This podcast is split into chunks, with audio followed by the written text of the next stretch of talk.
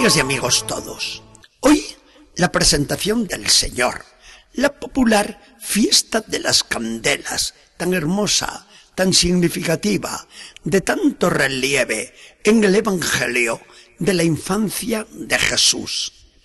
Fiesta celebrada desde los primeros siglos cristianos, conserva hoy también un hondo significado ante las peculiares condiciones de nuestro mundo actual. Fiesta de la luz nos trae a la mente sin más la oscuridad en que se debate el mundo moderno. Nos envuelve tanta confusión, tantas ideas raras, tantas teorías inaceptables, tantas opiniones en materias muy graves, tanto error y nos quejamos y gritamos y protestamos contra tanta tiniebla.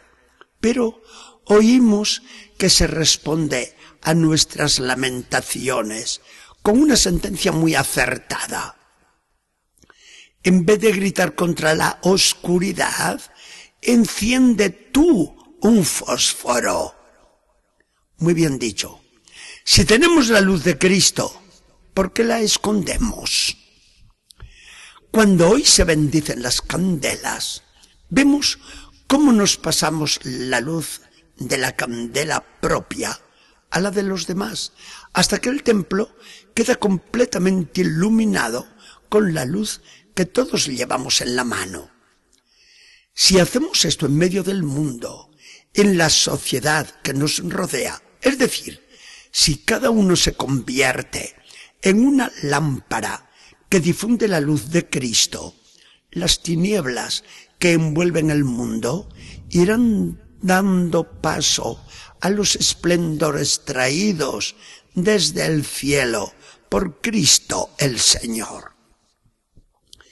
Esta sería desde un principio la gran consecuencia que debemos sacar de la celebración de una fiesta tan tradicional en nuestros pueblos ser luz de Cristo, esparcir la luz de Cristo, alumbrar a todos con la luz de Cristo, dando testimonio de nuestra fe con un comportamiento digno del Señor.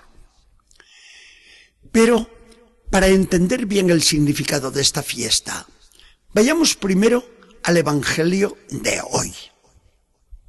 Jesús ha nacido en Belén.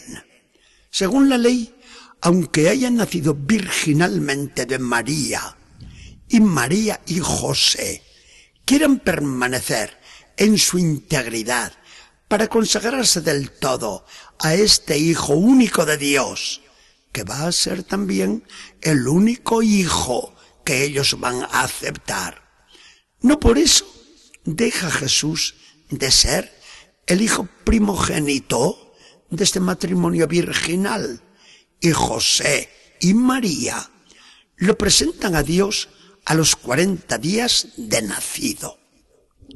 Allí, en el templo de Jerusalén, está mezclado entre la multitud que siempre atesta los atrios de la casa del Señor, un anciano venerable.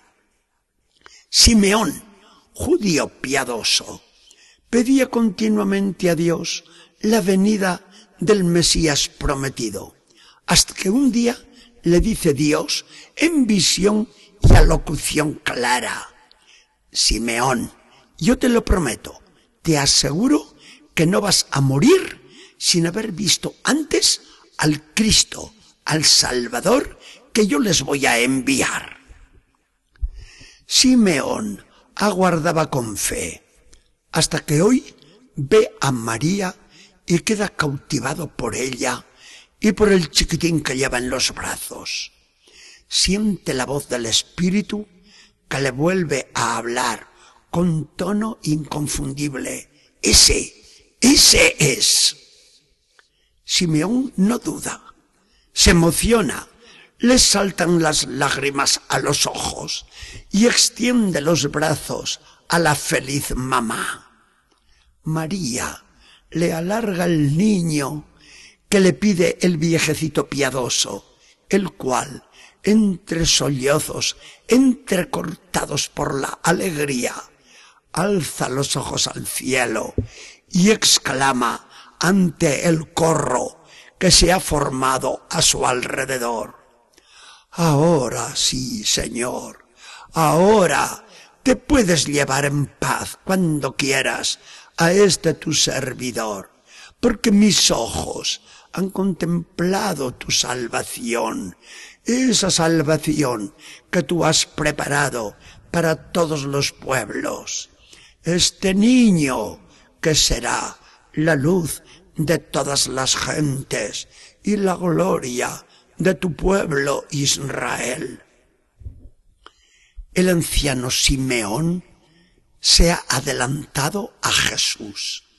Cuando éste diga, treinta y tantos años después, y en la misma explanada del templo, yo soy la luz del mundo, es muy posible que María, al enterarse de la palabra de Jesús, recordara la profecía del anciano en cuyas manos puso a su bebé.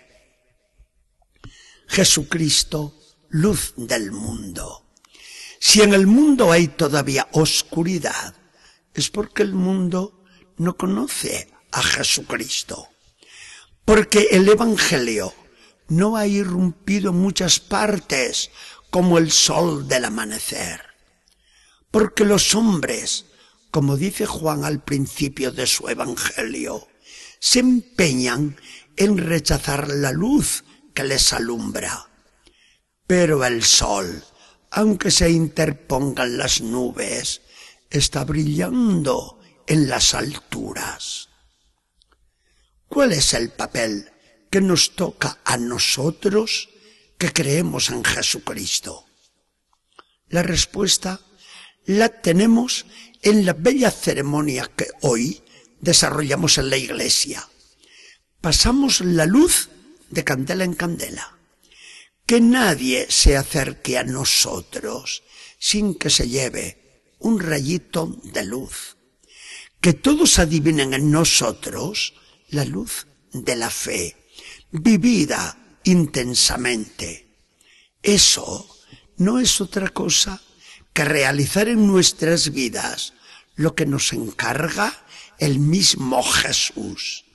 Ustedes son la luz del mundo, colocada encima de la montaña como ciudad abierta.